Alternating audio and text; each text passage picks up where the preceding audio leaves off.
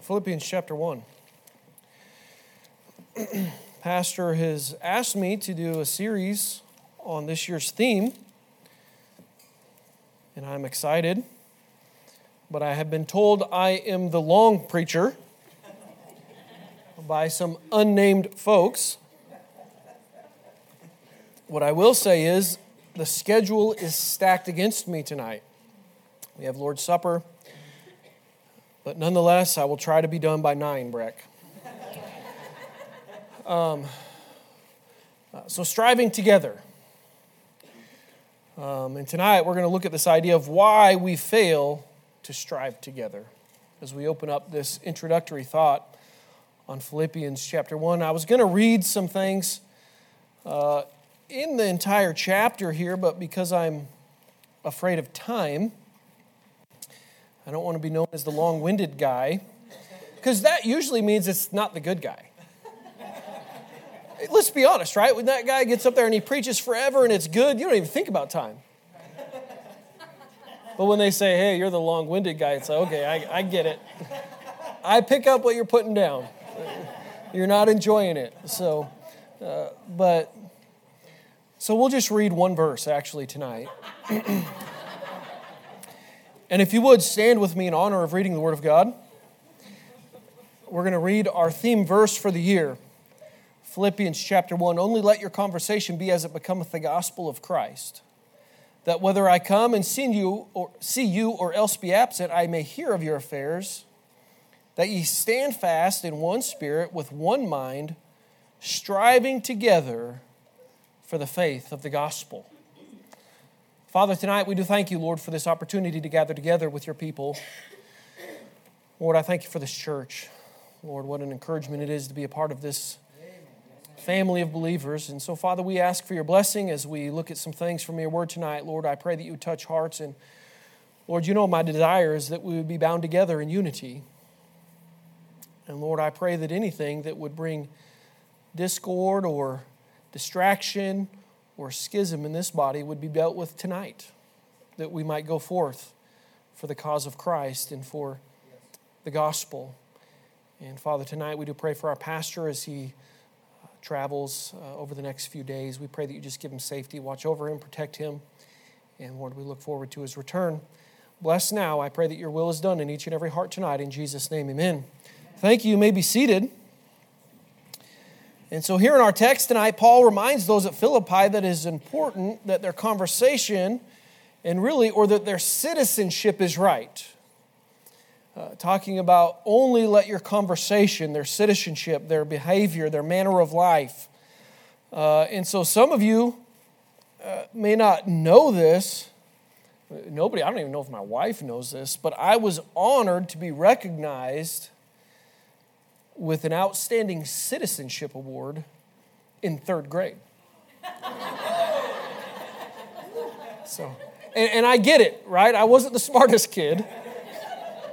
And so, like, hey, this kid does pretty good. He gets along, you know, so let's recognize him for something. We can't recognize him academically. We can't, so, you know, he's, he's not a terrorizer in the classroom, so I got the Good Citizenship Award. I was conducting myself in a good manner in that environment and I was recognized for it. And uh, apparently, I'm going to take it to my grave. I haven't forgot it. Um, Paul is telling the church at Philippi here, you must walk worthy of your citizenship. And he's not talking as citizens of Philippi uh, and citizens of Rome, Philippi being a Roman colony. Uh, historically, they were very proud of that. He's talking about their citizenship as Christians, their citizenship in heaven uh, and that their walk should rec- uh, be conducive of that. And so let your conversation, excuse me, I just spit on my Bible. Uh, that, that term there that we see in our English, let your conversation, is the Greek word in poludema, something like that, and it means to behave as a citizen. Uh, some may say politicking. Uh, Paul reminds them that they are citizens of heaven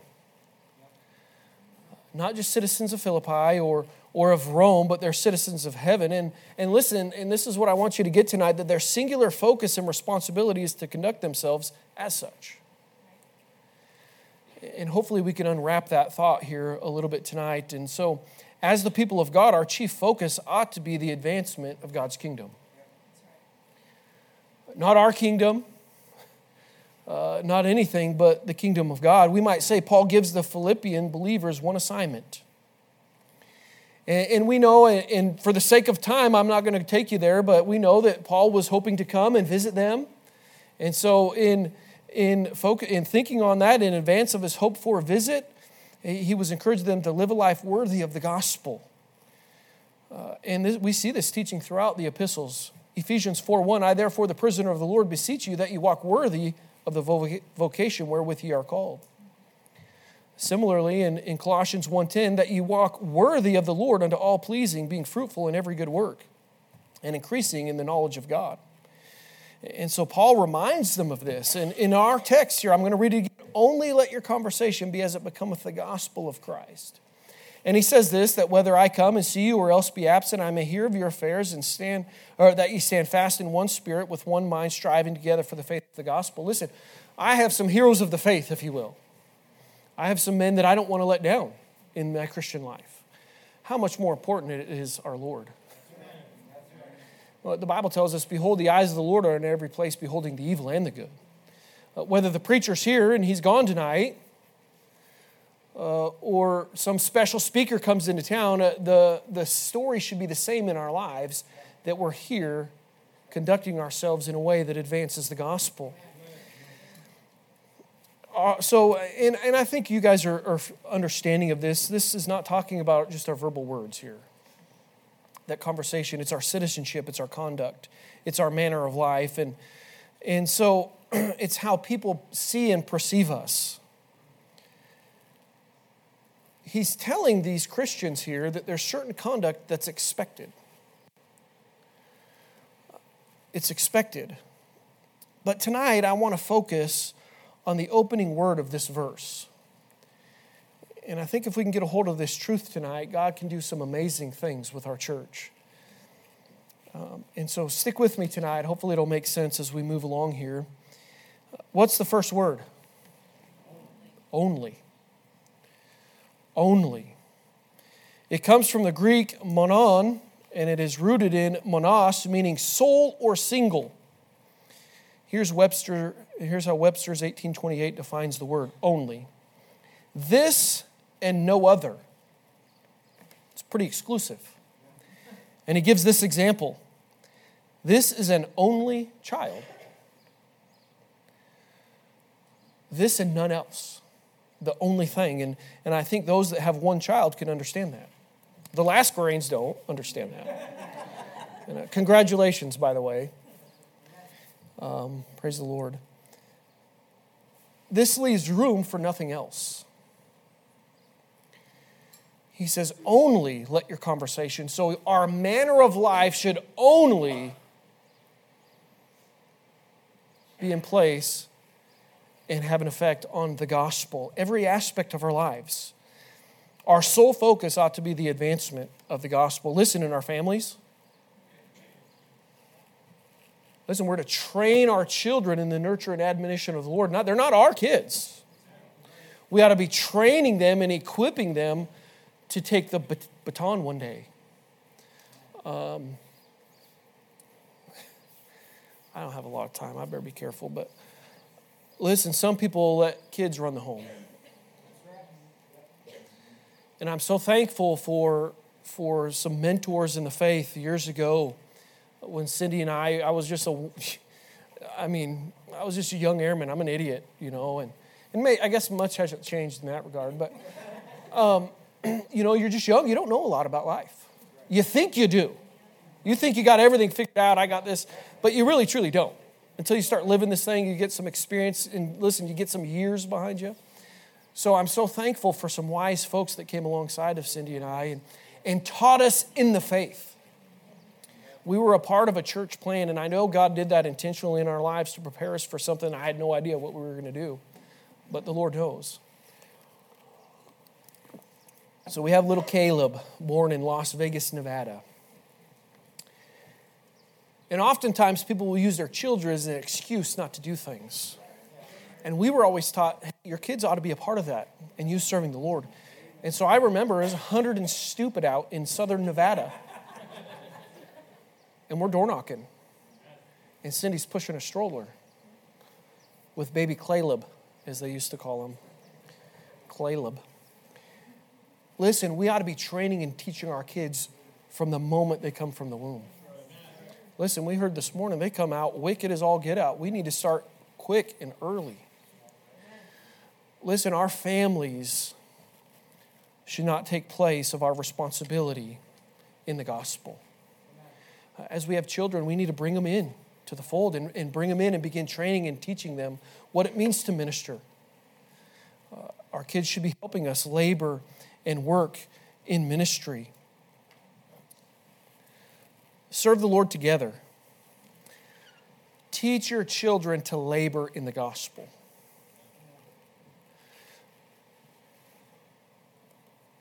Paul gives the church at Philippi the singular one assignment to labor in the gospel, to strive together, to work together. Your only responsibility is the advancement of the gospel. So there's no greater thing you can do to your, with your children than to train and to teach them how to do that. Listen, work ought to be the means by which we serve and labor in the gospel. I get it. We all have to pay bills. We all have things that, that, uh, that come up, and, and, and we need to be working, but that is a means to our ministry. But if we're not careful, we can flip it upside down and begin serving work uh, and, and serving uh, maybe a position and laboring for that. And listen, our hobbies ought to be used for the gospel. Um, well, let me let me filter that one out. Certainly, we need time to rest and to come apart. I believe that, but if we're not careful, we will make an idol out of something that we call a hobby. We will make it a greater priority that really is. And, and so, listen, uh, oftentimes, if you have a hobby, there's other people that you share that interest with that aren't in church you ought to be sharing Christ with those people. You can use it as an opportunity to witness and share the Lord with others. Many people have flipped it up, they got their family upside down. Their family's the priority. I got these kids, I, I got whatever, I got work, I got to work to pay these bills so I can support my family. Listen, those are all distractions that the devil uses to get us away from the main thing. Uh, to strive for the gospel only. There is none other responsibility greater. We do have responsibilities and things that we need to take care of, but they should all lead us to that thing. Only is the first word in the sentence.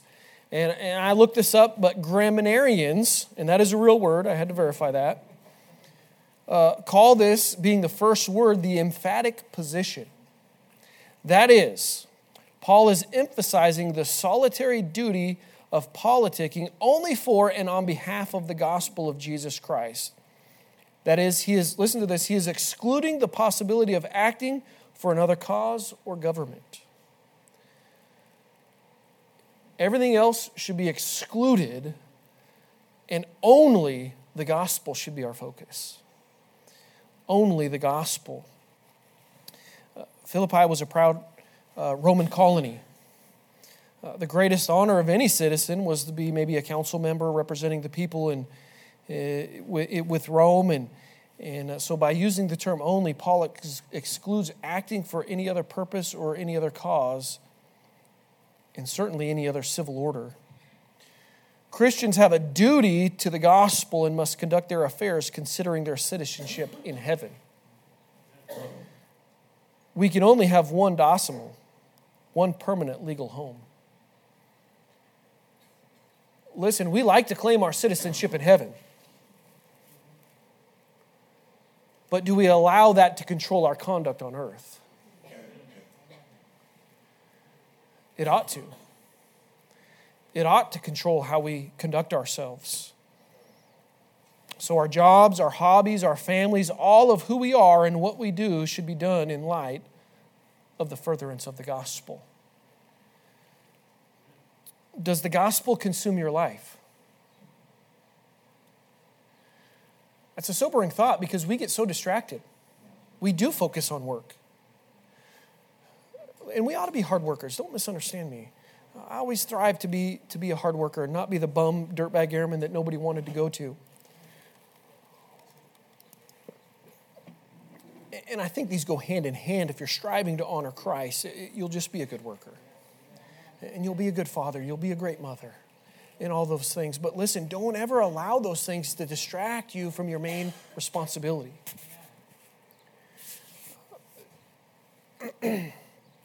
the church is a colony of heaven on earth. And we should live as citizens of that heavenly colony. And so, not only is this conduct befitting of a Christian, but also the conduct ought to be becoming.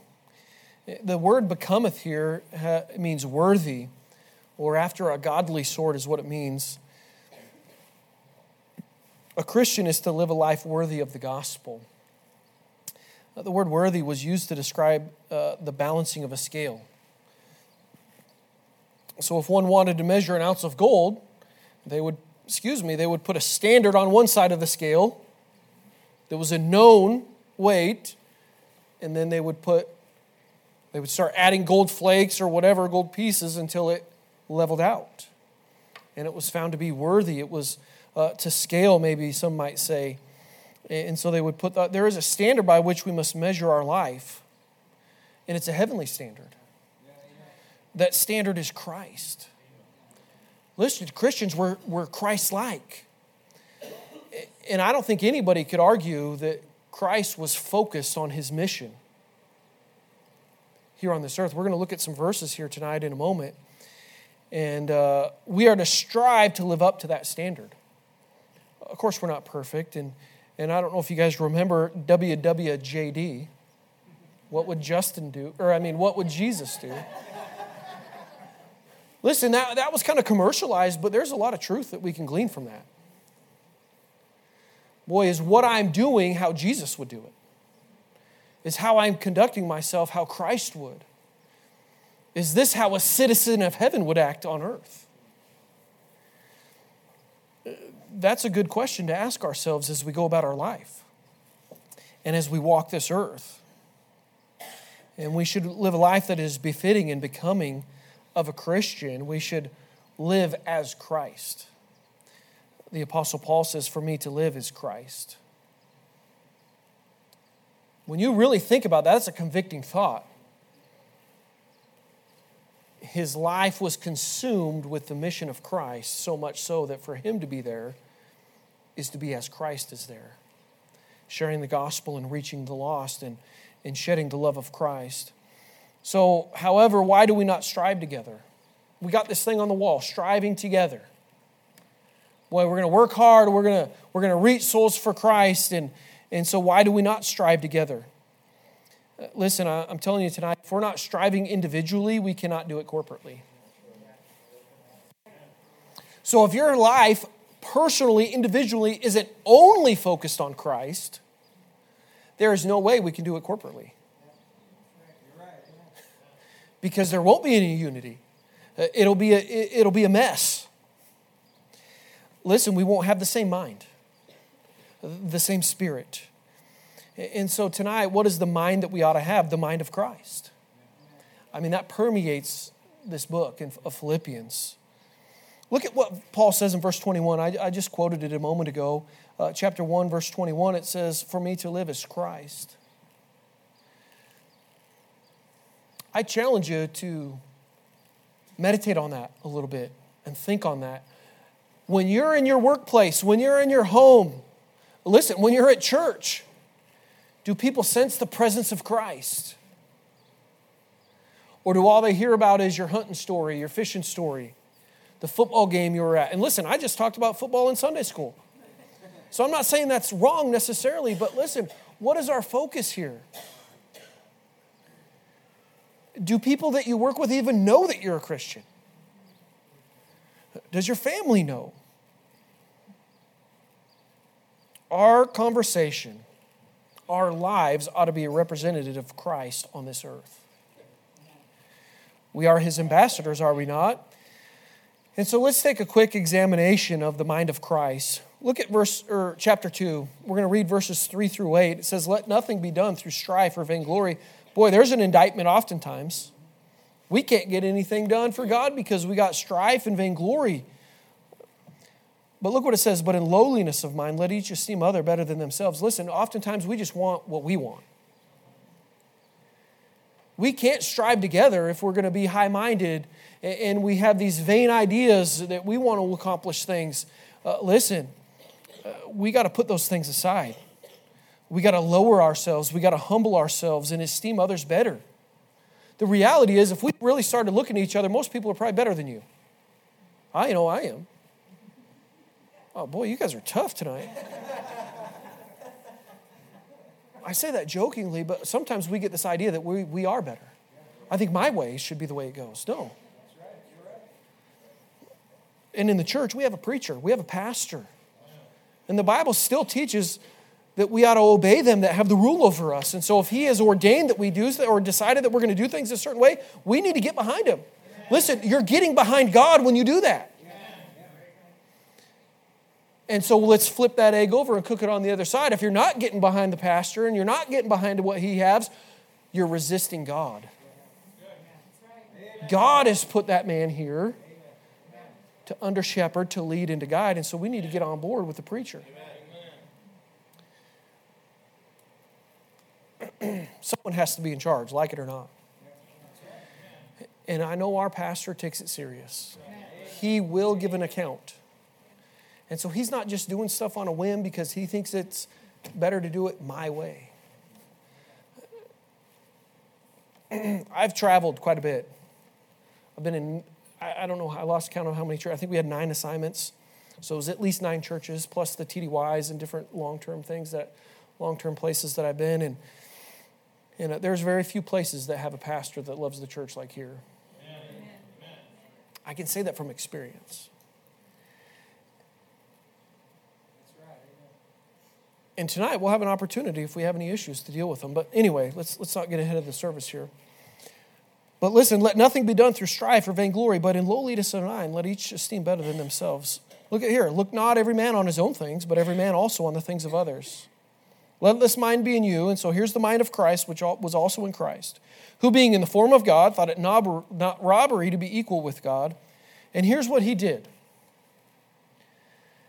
And this ought to be a challenge to each one of us. This is the creator of the earth. He made himself of no reputation and took upon him the form of a servant and was made in the likeness of men. And being found in fashion as a man, he humbled himself and became obedient unto death, even the death of the cross. our only focus should be obedience to the Father.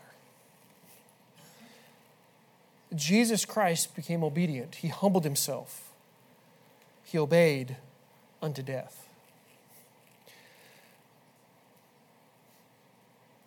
I think the problem is we seek our own. Look at verses 20 and 21 in Philippians chapter 2. This is the Apostle Paul, and well, back up to verse 19. But I trust in the Lord Jesus to send Timotheus shortly unto you, that I also may uh, be of good comfort when I know your state. And so he's, he's trying to hear about how the, uh, the believers at Philippi are doing. And it says this it says, For I have no man like minded who will naturally care for your state. And so there was a problem the Apostle Paul had faced. There was a shortage of people that he could trust in the advancement of the gospel. And look at what he says why. For all seek their own, not the things which are Jesus Christ. There's the problem right there. We want it our way. We want things to go how we think they should. We want to seek our own. So we flip things upside down in our family. We, we flip things upside down in our workplaces and we make that the focus of our life. We embed ourselves into hobbies that are just a distraction from the advancement of the gospel. Listen, we get this thing all mixed up because we want it our way.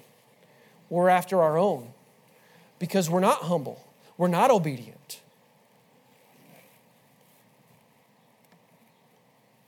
We can never strive together unless we're all striving for the same thing.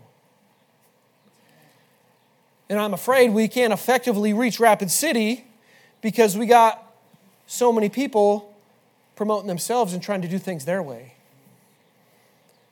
Because we don't have the mind of Christ. Listen, if we all had the mind of Christ, if we all had the singular focus that we would only be about the Father's business, that we would only be concerned with what is in advance of the gospel, that would unite us.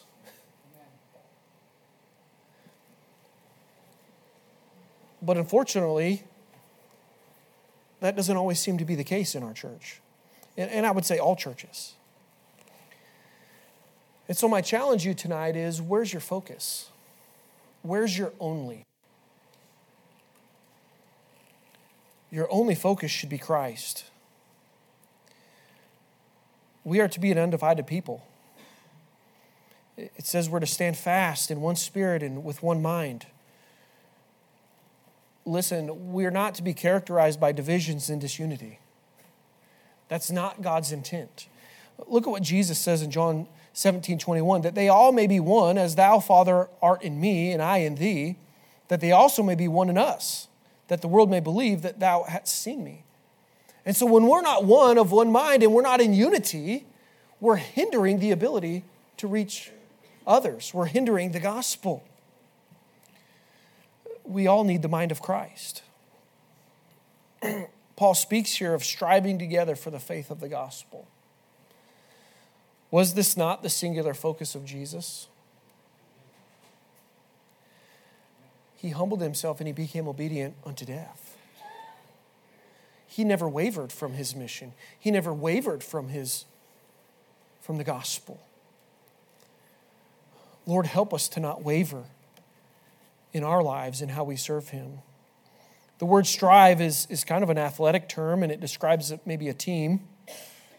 I went to a football game yesterday, so we can use a football illustration here. Real football, there's 11 men on each team on the, on the field. This arena football stuff we went to, there was only eight. It was an eight on eight, but nonetheless, um, listen, there can be all stars on a team pros. Will they make it the Pro Bowl or whatever they call them these days? Well, they can have all the skill and all the talent, but they'll never win that game alone. We need tacklers and blockers and, and, and passers, quarterbacks, receivers, tight ends, all of those things. They must work together. And last night I saw a fine example of guys that just weren't working together quarterback, you know, it, it's a quick play, right? Guy's running down the sideline, I'm going to hit him. The receiver didn't even look. He was running a completely different play than what the quarterback must have called. Like he threw it right at the back of his head. They didn't have the same focus, they weren't on the same page. They lost, by the way, big time. I don't think they've won a game yet, but. And so I want to close with an illustration tonight my challenge, I guess, is what's your focus? What's your only? If your only isn't the gospel, it's hindering the ability of our church to band together to go forward. Um, I mentioned we had 250 this morning in the, in, in the service. Praise the Lord. I mean, 250 people in this building. And so, thank you guys for flexing and moving around and, and, and making folks fit. But uh, I forgot to mention we had a record number downstairs in the Sunday school. I think Brother Jones said there was 47. He's been praying for 50 for a while now, and we had 47 today. And listen, if we're going to continue to grow and expand, and listen, it's not about just growing and getting numbers. Every single number represents a soul. And the ability to get them here and to minister to them and share the gospel with them and equip them for what? The work of the ministry, for the gospel's sake, so that we can advance on. But Herman Ostry's barn was under 29 inches of water because of a rising creek. He was a Bruno, Nebraska farmer, and he invited a few friends to what they called a barn raising. He needed to move his entire 17,000 pound barn to a new foundation more than 143 feet away. his son Mike devised a, a, lattice work of steel tubing, and, and, they nailed it and kind of bolted it together, and they, and they fastened uh, hundreds of handles uh, to the out, outer edges of the barn. And they did one practice lift. After they did that practice lift, 344 volunteers slowly walked the barn up a slight incline. Listen to this, each supporting less than 50 pounds in just three minutes, the barn was on its new foundation. I've seen similar things take place when I was deployed. We've moved small tents a lot of times, even a small building or two a couple times, uh, by just manpower. But listen, they all have to have the same focus. We dropped a tent one time and bent it all up and ruined it because nobody, not everybody was. We half of the people thought we were going that way, and the other half thought that way, and when you're not working together, the real heavy thing gets even heavier, and people start dropping things, and it twists and it broke it. But 344 people moved over 17,000 pounds uphill to a new foundation. Only because they were focused on the same goal. And the load was very manageable. I think the boxes Wednesday are 50 some pounds. I made a joke about it. I can still lift 50 some pounds, by the way. Listen, we're going to only go forward for the cause of Christ if we do it together. We can't strive together if we're not all on the same page. We all should only have the gospel as our focus. Listen, this body of Christ can accomplish great things when we work together. But if we are divided and seeking our own, we will falter and fail in our responsibility to share the gospel in our community and abroad. And so, Lord, help us to have our only focus on Christ. Let's pray. Heavenly Father, we do thank you, Lord, for this day. Father, I thank you for your word, and I thank you, Lord, for this thought of striving together. And I pray, Lord, that you just help our people, Lord, to decide and to resolve that we will only focus on the gospel in our lives, and that every area of our lives will, Lord, surrender those areas to the gospel. And, and really, Lord, if it's not profitable for the gospel, that we would abandon those things. And so, Father, we pray that you do a work in each and every heart tonight move in lives, and I pray that you would be glorified in all of it. We ask it in Jesus' name, amen.